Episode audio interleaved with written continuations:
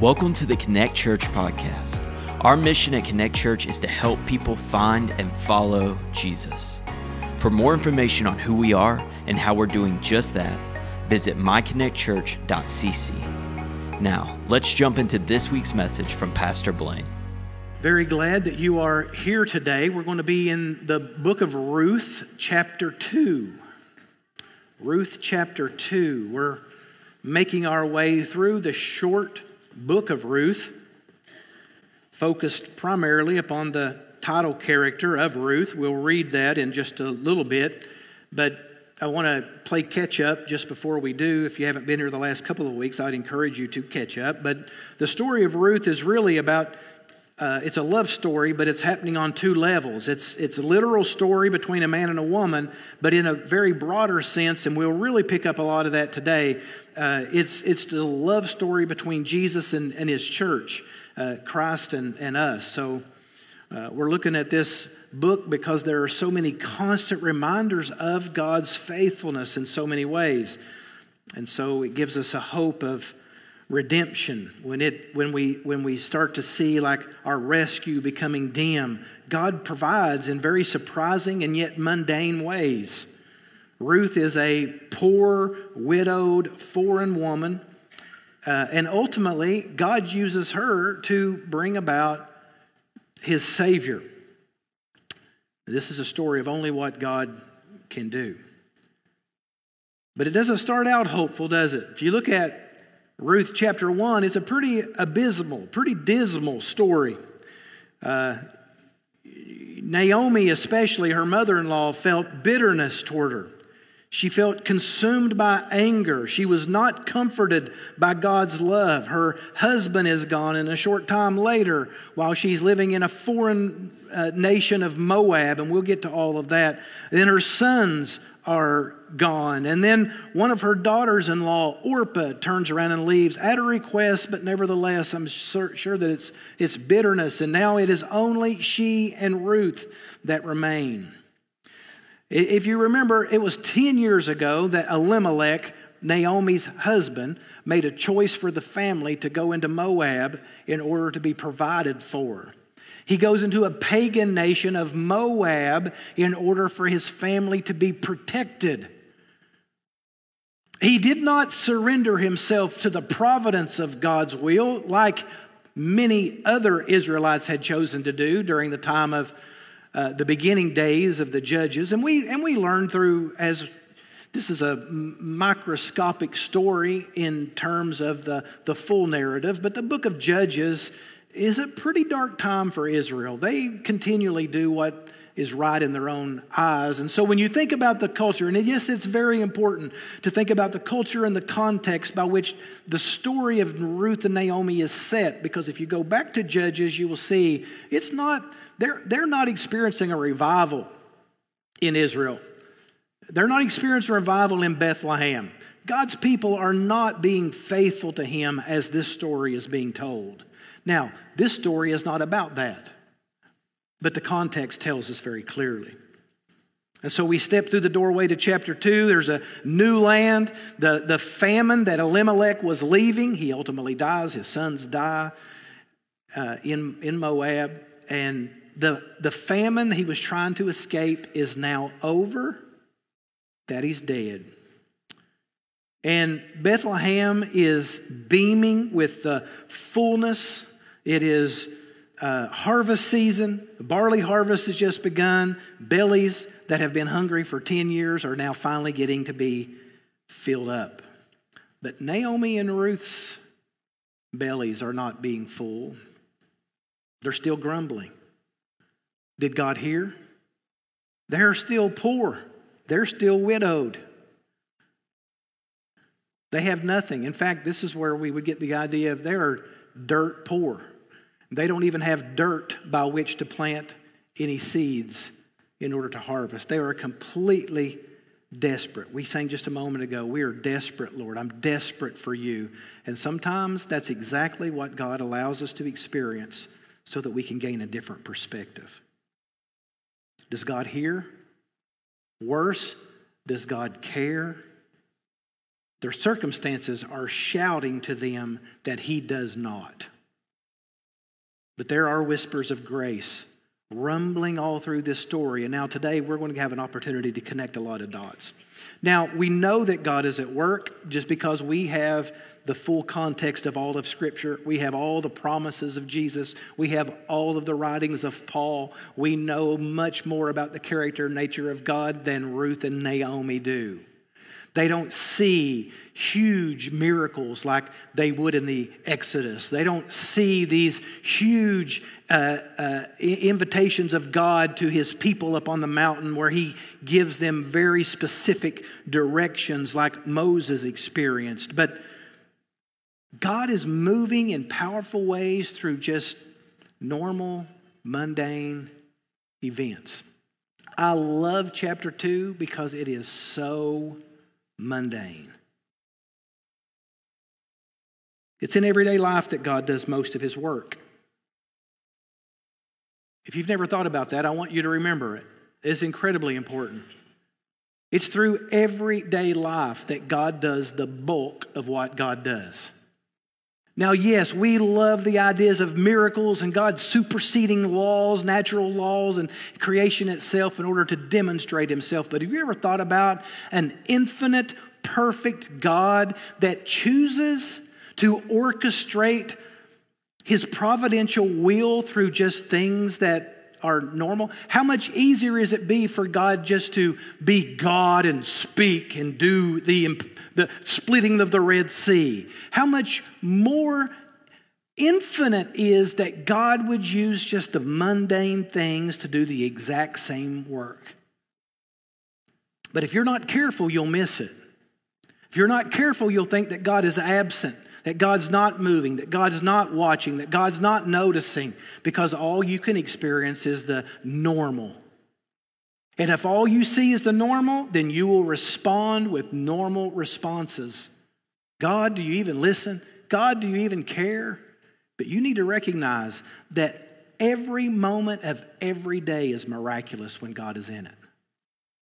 And I need you to really to remember that. We need to remember that. Just because God doesn't supersede and just because God doesn't do the abnormal does not mean that He's any less involved or impassioned. So, it's true for Naomi, it's true for us. God is doing a thousand things in our lives. And every now and then you might see one. But God is always always sovereign, He is always orchestrating. He doesn't take turns with us. He doesn't spend a little time here and, oh, now I got to jump over here, and oh, now I got to jump over here. Listen, God is personally involved in every one of our lives every second of your life. I want you just to think about that for a moment. It's really easy for us to say, oh, yeah, God's the God of the world. It's another thing for you to think that you have God at your disposal, involved in your life every second of your life. He is involved. He's going to, he's going to demonstrate that in Ruth chapter 2. So, so let's get there. You know, following God really doesn't doesn't feel like a straight line upward to glory. Sometimes our, our circumstances push us really low. Have you ever noticed that? Has anybody ever been low? Raise your hand if you've ever been low. Raise your hand if you've ever had a question about your faith, if you've ever wondered if God cares or if God listens, or maybe God is just trying to flick you off of the end of his finger. I'm not sure. I certainly have spent more time there than I care to admit. But I want you to think that the low place is always the place that we find the Savior. When he chose to come to earth, where do we find him? The very first time we find him in a lowly manger. When we find him on the most victorious day, where do we find him? Hanging on a lowly cross. When he gave us his resurrection, where do we find him? In a borrowed tomb. Listen, you're not most of the time you're not going to experience God up on that mountaintop. You're going to experience Him most impactfully in your life in those low places. And yet, the low places are the places we don't want to. We don't want to go to the low places. in God's economy, the low place is the high place. So the story of Ruth really reaffirms that. In Ruth chapter 3, verse 11, it's, we read that Ruth was a woman of noble character. The King James says she's a virtuous woman. So, so try to think of Proverbs 31 there for just a moment. We'll get back to that in a moment. But Ruth, this is the daughter in law, had a reputation for being caring, humble, servant hearted woman who became widely known throughout all of her town. And so today we're going to meet an additional character. His name is Boaz. If you don't know much about Boaz, but Boaz, he's the, uh, the son of Rahab. I want to talk about Rahab for just a moment. You talk about irony and providence. You remember Rahab from the town of Jericho. Jericho was the place in beginning in Judges chapter 2, culminating in Judges chapter 6, where the spies went into the land. There were only two spies that said, We believe God's really given us this land. And this was in Moab. Jericho's the capital of Moab. And Rahab, the harlot, the prostitute, lived there. And she ends up hiding these two spies from Israel. And if you remember what she said in Judges chapter 2, when she meets these two spies, she says, We have heard about what God has done among Israel. And when we hear how God goes before, him, before them, our hearts melt. We are terrified of this God because we know that the God of Israel is both the God of heaven and the God on earth. And so, yeah, I'm going to hide you because I'm terrified of your God. And they said, All right, when we come back and we destroy Jericho, we're going to preserve your family. But if your family runs in fear, we're going to kill them. No questions asked because we don't know. If you give up and you tell them that we're here, we'll kill you too. Deals off. That's almost, that's almost like literally what they said. Deals off. She said, I promise. They said, All right, hang a thread out your window. We'll know which house is yours. And at the end of it, when it's all done, she says, Would you please take me back to your land where you live? I want to live among your people. It's so powerful. She goes back and she is counted, Judges 6, she is counted among the people of Israel. This pagan Moabite prostitute who gives birth to Boaz, who becomes the central character of Ruth chapter 2. It's really important to know where they come from to see what God is able to do when you, when you don't know the circumstances of your story. Man, we give up too early. In Hebrew, the name Boaz means strength. And Ruth 2 tells us that Boaz was a man of standing. That's in social standing. King James says that he was a mighty man of wealth. How would you like that? That's like the top line of your resume. man, Boaz, the son of Rahab, must have been quite a man. Successful, wealthy, strong, single and he loved God with all of his heart. If you remember, Naomi had complaints in chapter one. What God shows Naomi is that while you may be bitter, now we have to read the whole story. You, you can't start at the beginning of the story and predict anything about God. Some of you, you, you predict God way too early. You got to get to the end of the story, and if it, if it ain't good, it ain't done. So let's go to chapter 2. And we'll continue to see how bitter becomes sweet. Now, Naomi had a relative, that Naomi's the, the, the mother in law. Now, Naomi had a relative of her husband's, Elimelech, a worthy man of the clan of Elimelech, whose name was Boaz. And Ruth, the Moabite, it's so important for you to know that most of the time through this book, she's always referred to as Ruth the Moabite, just in case you forget her context. And Ruth the Moabite said to Naomi, Let me go to the field and glean among the ears of grain after him in whose sight I shall find favor. And she said to her, Go, my daughter. So she set out and went and gleaned in the field along the reapers. And she happened to come upon the part of the field belonging to Boaz, who was the clan of Elimelech. And behold, Boaz came from Bethlehem, not in Bethlehem, the fields outside of Bethlehem. And he said to the reapers, The Lord be with you. And they answered, The Lord bless you. You just see this landowner walking up and waving at his, at his workers. Lord be with you. Hey, and Lord be with you. Remember when we are, this is the beginning of the time of Judges when everybody's doing what's right in their own eyes. But Boaz is greeting his workers with a blessing. He's of a different, he's of a different nature. Boaz said to his young man who was in charge of the reapers, Whose, uh, whose young woman is this? And the servant who was in charge of the reapers answered, She is a young Moabite woman who came back with Naomi from the country of Moab. She said, Please let me glean and gather among the sheep of the reapers. So she came, and she's continued from early morning until now, except for a short rest. Boaz said to Ruth, Now listen, my daughter.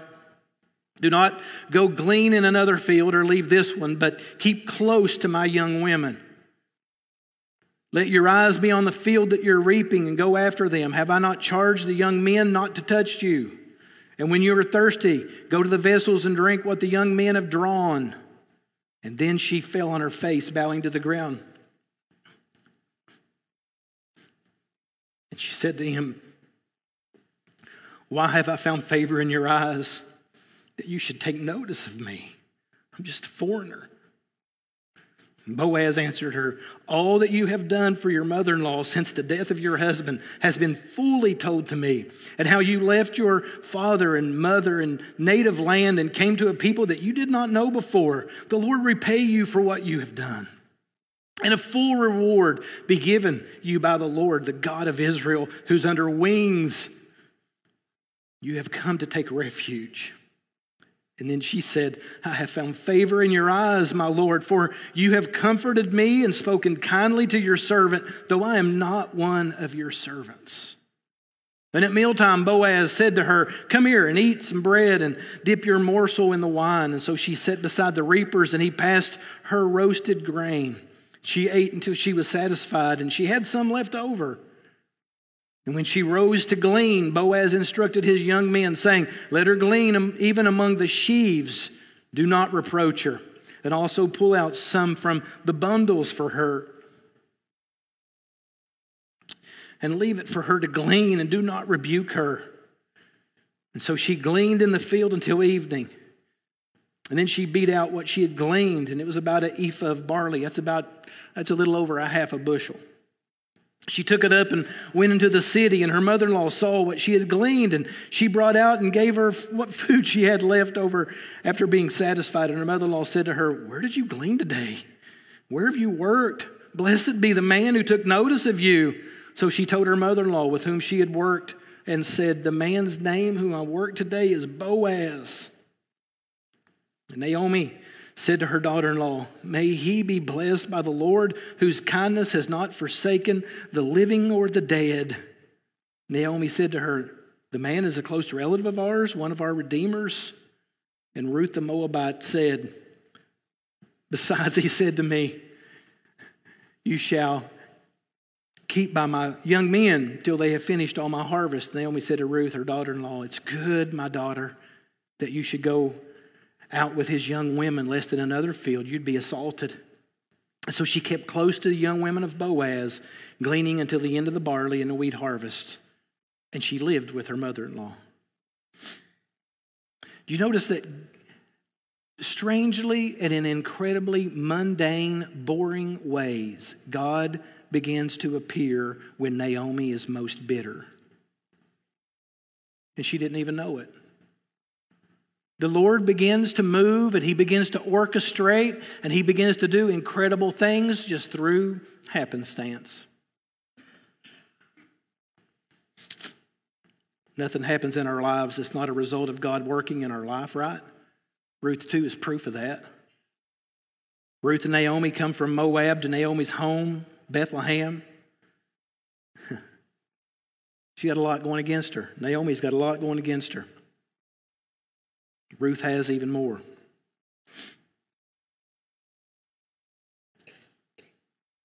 But they do have God on their side. Isn't that all we need? Is it? A couple weeks ago, we had a friend from Pakistan here who said you can almost pray the same two prayers, but they are as different as night and day. You can thank God for the food on your table, or you can ask God for food to be on your table. Which one you choose to pray? We don't have to choose to pray. Amen? We can thank God for food on our table. How much faith does it take? How much glory can we give to God when the food is already on the table? It's a whole nother level of faith to have to trust that God's going to put something on the table from meal to meal. That's where Naomi and Ruth are living. In verse 2, Ruth has an idea. She volunteers. She says, and by the way, if you've ever wondered why Ruth decided to stay with Naomi, here, here's where we know her motivation. She wanted to stay with Naomi because Naomi could not go into the field and work all day to glean for herself. What in the world's going to happen to you, mother in law, if I don't stay with you? Of course, it'd be easier for me to stay in Moab, but what's going to happen to you? I love you. I am your faithful friend. Remember, that's what Ruth means. She was a servant for her. Let me go and glean. This is a lot more significant than you realize because even how in the world does Naomi know to, or does Ruth know to do this? Naomi may be bitter, but this is proof that Naomi is still doing Bible study with Ruth. How do I know that? Because I've read the book of Leviticus that came almost 200 years earlier that described exactly what would happen if you're in Ruth and Naomi's circumstance.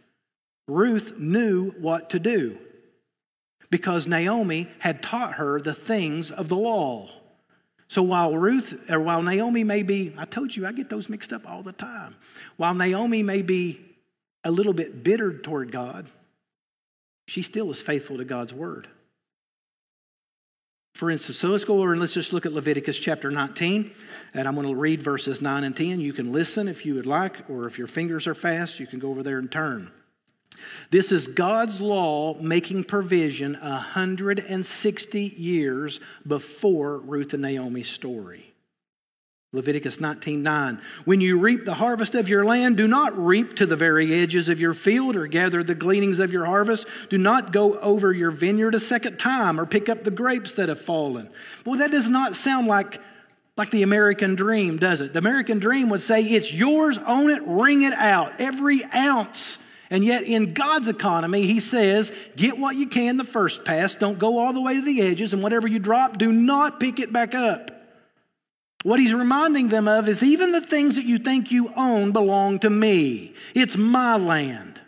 I'm the God of this territory. I'm letting you steward it. Do not go over your vineyard a second time or pick up the grapes that have fallen. Leave them for the poor and the foreigner. I am the Lord your God. God reminds them that He is the landowner he also reminds them that you don't have to bend over and pick up grapes that you drop. I'm also your provider, I'm your multiplier.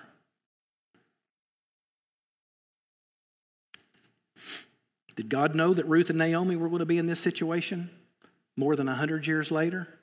You bet. And all of the Ruth and Naomi's that you'll never know the stories of.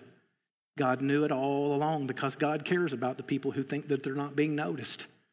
God desperately cares for the people who feel overlooked.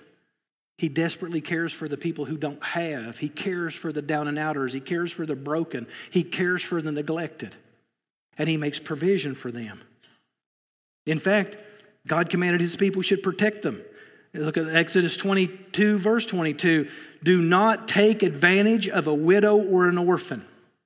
That's really clear. But he goes further to say, if you do, and they cry out to me, I will certainly hear their cry.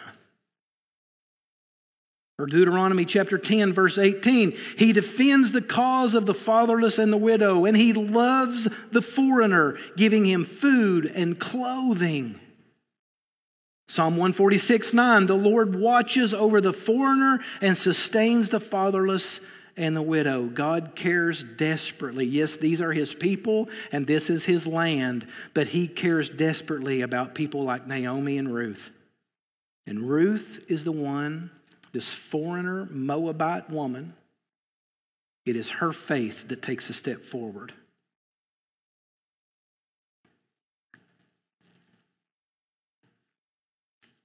Just want us to remember that if God cares for these things, God's people must care about these things as well. And not only should we care about the down and outers, but when you feel down and out, just remember God cares and has already made provision for you. You may not be experiencing it just yet, but I promise, He promises, He has already made provision.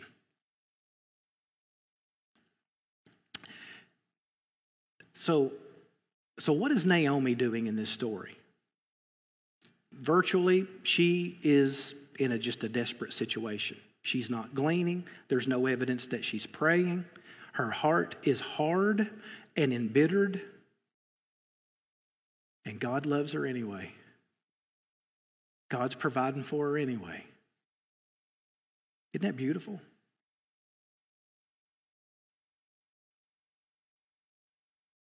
If you feel low and overlooked, as Ruth and Naomi felt, God may be quiet. He may not be parting waters miraculously, but He's watching, He's noticing. He's not too busy for you, He's not too busy to care for you.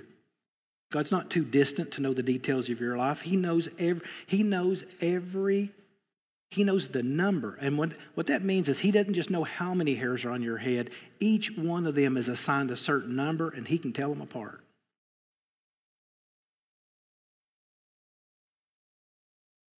Sometimes he has to get things ready. Sometimes he has to get you ready for some of the things that he is ready. One of the ways that God cares is through his providential will. I don't take a lot of time on this, but there a lot of times when you talk about you know like free will and god's sovereignty it gets a little muddled because but, but there's not just one one type of god's will. God has s- several. Very, very quickly god has a preceptive will. That means what god has already clearly ordained in scripture thus saith the lord. Did you know that that, that god spoke or god has said appears 2000 times in the old testament? There's a lot there's a lot in Scripture where God has already made himself very clear. That's his preceptive will. God has told us his precepts. There's also a discerned will, and that's based upon our level of obedience to God and our level of understanding to God and sensitivity to His Spirit. He will sometimes allow us to choose. He, he knows what is best, but He will allow us to choose, which brings us to His permissive will. He will also allow you to choose wrongly sometimes. He doesn't force you to always choose what's right. He will allow you to make some choices in your life. The important thing would be to make choices so that your will aligns with His will. But then ultimately, there is God's providential will. And this is the one most people talk about. In God's providential will, this is where God gets His way regardless. God always gets His way with His providential will, it cannot be questioned. And there are many times in Scripture where we see that, but that's not like how it always works. It's really easy to say, well, but God always gets his way. God chooses not to always get his way, but sometimes he chooses to get his way. So today we're talking about his providential will. He's working behind the scenes to accomplish his plan. And the Bible says in Psalm 115, our God is in the heavens and he does all he pleases. So God has the right and the power over all things, but sovereignty is slightly different from his providence. Providence is the use of sovereignty for a specific purpose of caring for his world and using his sovereignty for his wise purposes to accomplish his plan through us. That is his providential will. So I want us to look at verse 3 again before we get too far off away from the story. In verse 3, it says So she set out and she went and gleaned in the field after the reapers. And she happened to come to the part of the field belonging to Boaz. I want to draw your attention to the middle of that verse, which is happened to come. You notice that? Happened to come. She happened to come to the part of the field belonging to Boaz. In, in Hebrew, it literally says that she chanced to chance, or her chance chanced or her numbers hit. It's not exactly what it means, but that's a good translation for today. It actually means in English, it says, and it just so happened. Now, there's a lot of irony here. The writer of the book of Ruth is hoping that we pick up on the, uh, uh, what's it called? Like the, uh, the obviousness of the irony? I mean, he wants us to go, hmm, it just so happened that she landed on the only farm that fits this description. What a coincidence. Isn't it strange? What a coincidence. This is the whole point of the whole story. Is it just so happened that she came to the only part of the field in all of Israel where she could find help, she could have her needs met, she could have her protection that she needs, she can have the provision that she needs, and ultimately she will receive the rescue she needs. This is the only place on earth that she can find it, and it just so happened.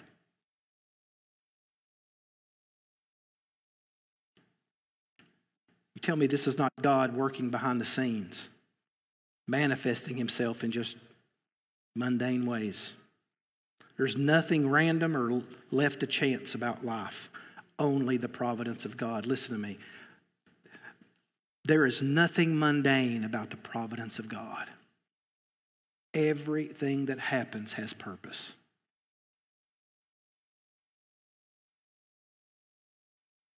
We won't have time to read all of it right now, but in Leviticus chapter 25, there's a very specific law about, we'll call it the kinsman redeemer. We won't talk a lot about it today, but we will maybe next week. I'm hope, I hope to close out Ruth next week. I hope. But in Leviticus chapter 25, there is uh, laws pertaining to the kinsman redeemer. It is possible that during a death, that there is a family member that can actually redeem your home and your land if they so choose to do so.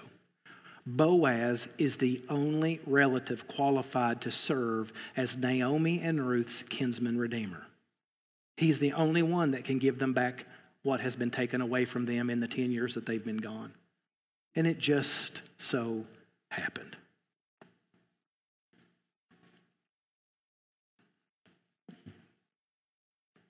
Boaz's introduction is important.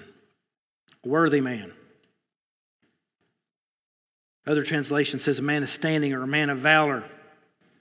He and Ruth are going to eventually get married. Spoiler alert. They get married, they're going to have a son. His name's Obed. Obed's going to get married. He's going to have a son named Jesse. Jesse's going to get married. He's going to have a son. And lo and behold, the lowliest of them all is King David.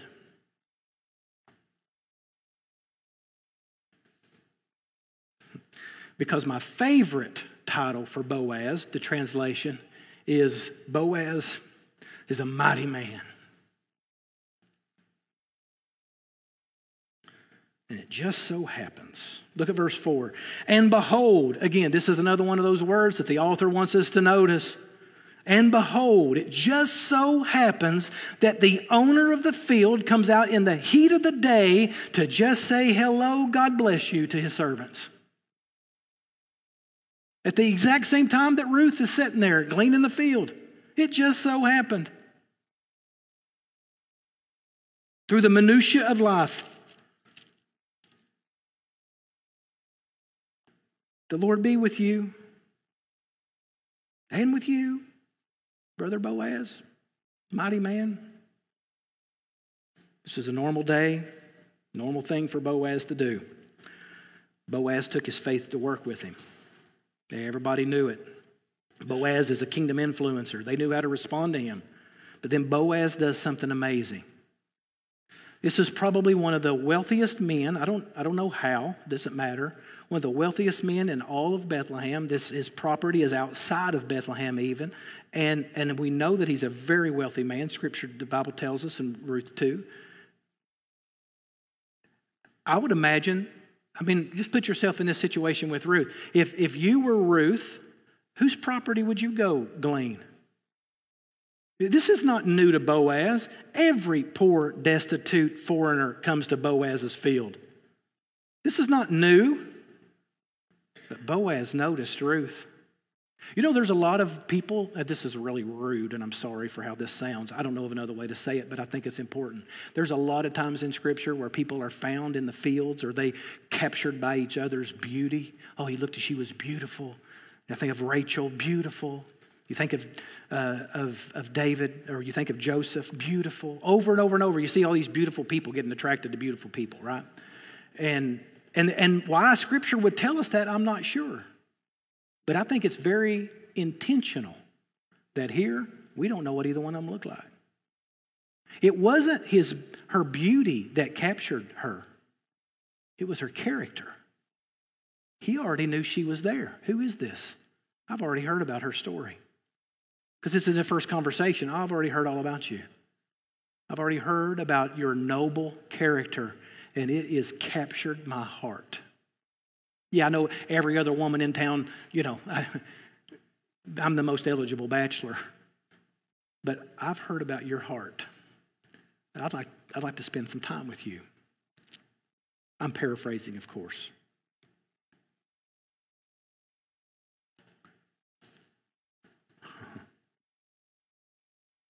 It's, it's funny. I think it's also funny that uh, foreigners or widows can go to any land and glean the edges of any field. And yet, when Boaz shows up and asks his chief reaper, Who is this woman? He's like, Well, she's Naomi's daughter in law. She moved up here from Moab. And how in the world does this reaper know Ruth's story? Because Ruth went and told him, Hey, listen, I'm going to be like over here gleaning. Is that okay? She's asking permission. Is it possible? Yeah, I think that's exactly what she's doing. I don't know for sure, but that seems like a very Ruth thing to do. She doesn't come at night time when everybody else would be you know, too embarrassed to come in the day. They'd go out at night and they would glean the fields, but not Ruth. Ruth wants to get the best for her mother in law, Naomi. There's so many things here that just show us about the character of these, of these people. But here's the point where you go and what you do is never left to mere chance, it's always a result of the providence of God. Now, that is if you are choosing to honor Him. He will allow you to make some pretty boneheaded decisions that will take you far from Him. But there is not a place that you can go with your boneheaded decisions that can't be redeemed back to Himself.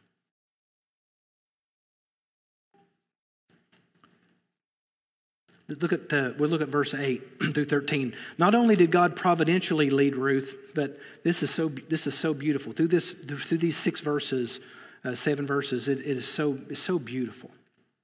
He knew who she was, he knew how vulnerable she was, and he didn't just sit back and wait and just let's think let, let things play out. He commanded her, he said, Don't leave this field. This is the field for you. I know all of my neighbors. These are not good people. These are not good days for Israel. Don't go to any of these neighbors.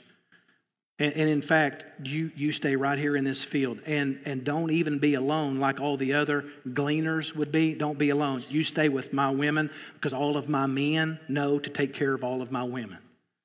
So you stay right with them. This is him offering the protection.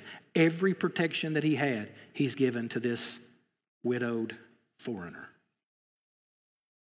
And he said, Listen, there are also going to be days where you get thirsty. And so when you get thirsty, my men are going to draw water out of my well. I don't want you drawing water out of my well. I want you to get the water that they draw out of the well, and you can drink that as much as you want to drink that. You can drink it.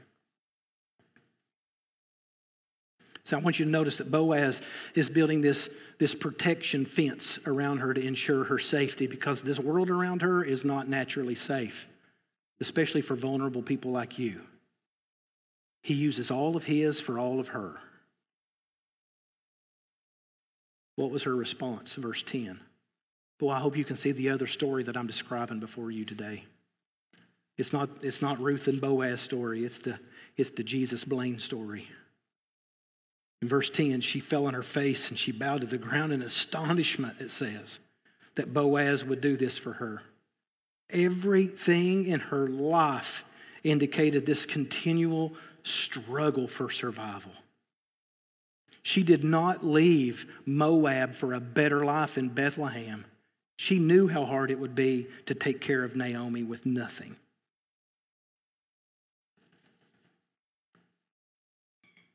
And she knew who she was. She knew she was needy. She knew she was helpless, hopeless, and undeserving. But so did Boaz. And you know what Boaz did? He was impressed by her desperate station in life, her character that bore up under difficult circumstances. Boaz answered, Listen to this. Why am I doing this? Because I heard about all you did for your mother in law. I've asked about you. I know that you left your mother and your father, your native land, and I know you come to these people that you don't know, not because you're in search of a better life, but because you had steadfast love for Naomi. And I could just picture Ruth saying, But you don't understand, Boaz. I'm just an old Moabite. And he said, So was my faithful mama. Just so it happened. There's only one, one way that this is orchestrated, all by the hand of God.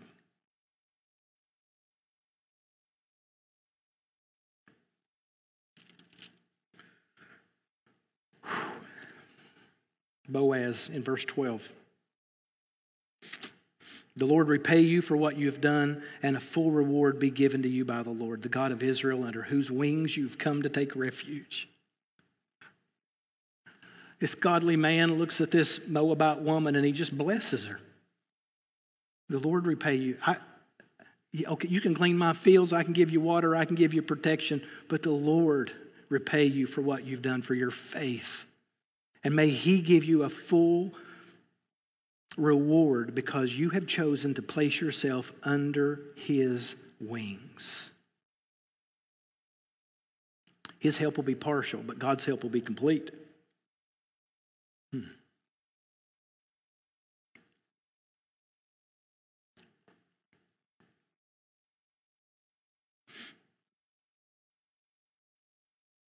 I don't even know how I want to say this. When you humble yourself and you place yourself before Jesus and you come under his protection, you are surrounded by God's wings. They're all available for you if you trust him. They're spread out to protect you. Nothing can harm you. You remember what Jesus even looked at at Israel and, and he said, You who kill the prophets, who stone your own prophets. He knows that in just a little while he's going to be going to the cross, killed by them. And he says, Jerusalem, Jerusalem, if only, if only you would allow me, I would take you like a, like a hen and I would place you under my wings. But you would not.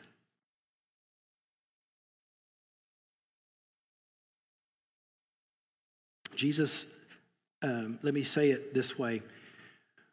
When you're in a difficult situation, Jesus is not the slow one to respond.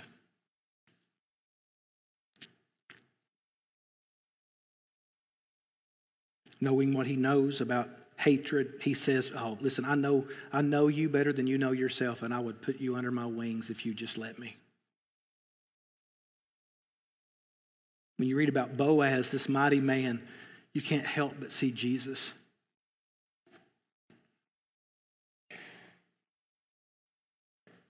You ever think about the difficult circumstances that you might find yourself in? The heartaches of life, the things you scratch your head on, you say, I just don't understand, but you keep trying to figure it out. You keep fighting and you don't know what you're fighting, but you're actually fighting the providential will of God because all that Jesus is trying to do is to pull you close so that you can experience the closeness of his wings, but you would not because you keep trying to figure it out on your own. You keep fighting against God and trying to solve your own desperation your own way, and it will not work.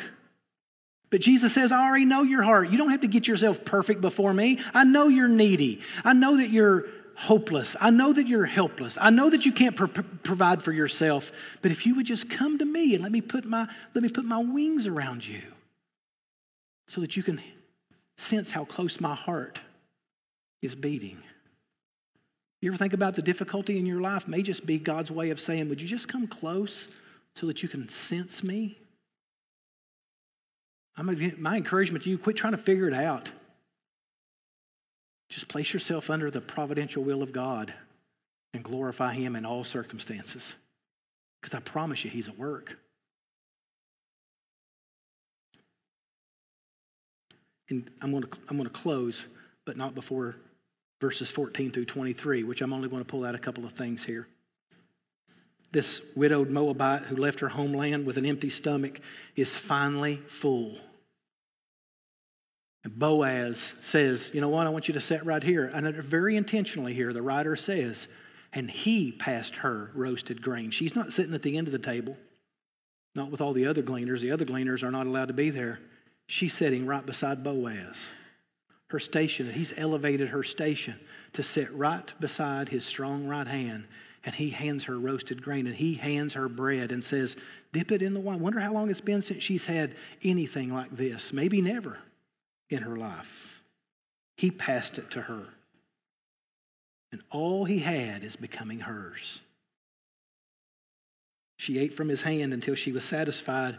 And just like Jesus with the apostles, when the meal was over, there was an abundance left over. And she was full and she had strength. And he said, Now you're going to go pick some more. And when you're done, you're going to take that, you're going to take that to your mother-in-law Naomi. And slowly her heart's going to become from bitter to better because she's going to see the character of Boaz. But I want you to notice some things here as this is happening. He looks at his servants and he says, Every now and then, just drop a sheaf. Would you just drop a sheaf for her? I want her to, I don't want, you know how hard it is just to pick up like strands of barley? Go ahead and wrap them up for her. Just boop, drop. No, that, that was for Ruth. Not just struggle, but blessing after blessing after blessing. Not one thing about Ruth's character has changed, except that she has found Boaz. And it's, it's beginning to change everything else in her life. When your life falls apart and you are at the very end, if you will humble yourself, there is a field to which you can come and to an owner that will take care of you, and he will feed you with his own hand. And he is so willing to take the burden and the identity that you wear away from you and to give you his own.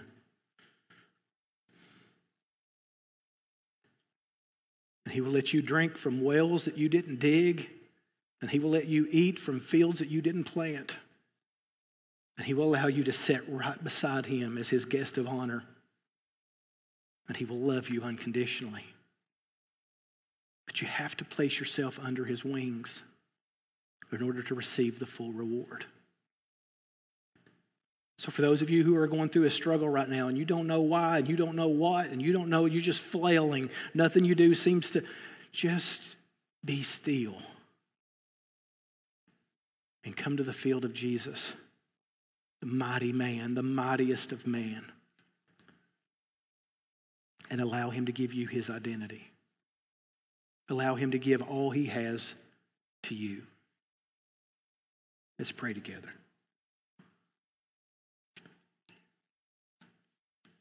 You may not be Ruth. You may not be Naomi. You may have completely different circumstance. I don't know.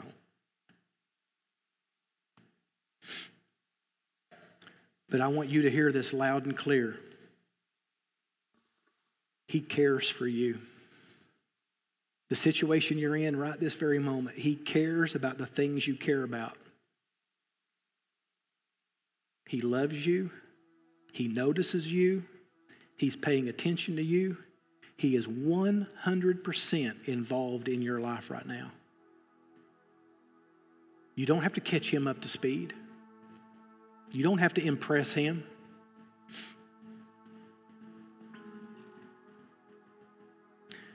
He's already impressed.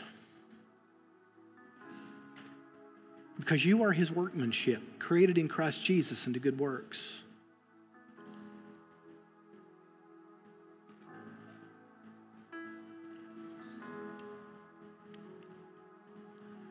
Maybe you're going through a difficulty. Maybe you're having to search hard to find something that's difficult right now in your life.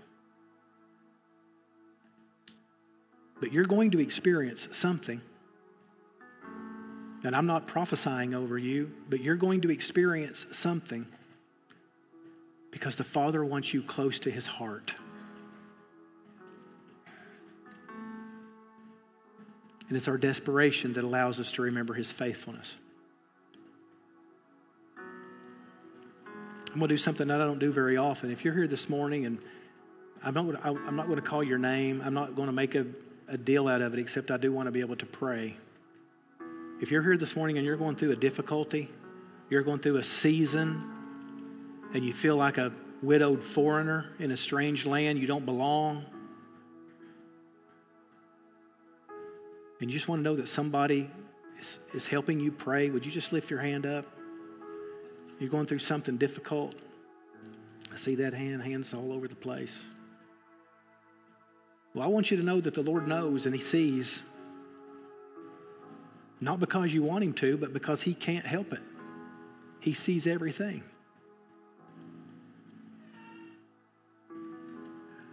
But I want to encourage you with this too. If you're not going through a difficulty right now, I, am pretty sure you know people who are. And rather than trying to solve their issue, would you just make a commitment today that you're going to use what voice you have to remind them of God's faithfulness? Just remind people that God is faithful, He knows, He cares. Let's stand together. We're going to pray. Father, thank you for being so good to us. Thank you for being our kinsman redeemer, for becoming one of us when you did not have to.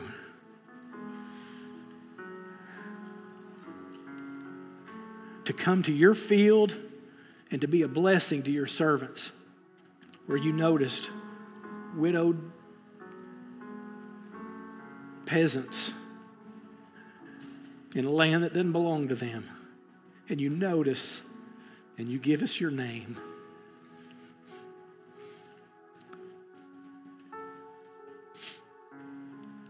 Lord, may we never get over it. May it always soften our heart. May we always remember where our full reward comes from. And may we never for a moment think that, that we have created or done anything to deserve it. It's not because we're beautiful. It's not because we're young. It's not because we have something that you want. It's because we bear your image. It's all you. So, Lord, whatever it is that we go through, what, whatever the circumstance may be, if you'll be with us, we will glean. If you'll just be with us, thank you for being the bread of life, and thank you for being the water of life, the living water. You continually give in abundance everything that we need. Thank you that we're not beggars, but we're family. If you need help finding or taking your next step, send us a message at hello at myconnectchurch.cc.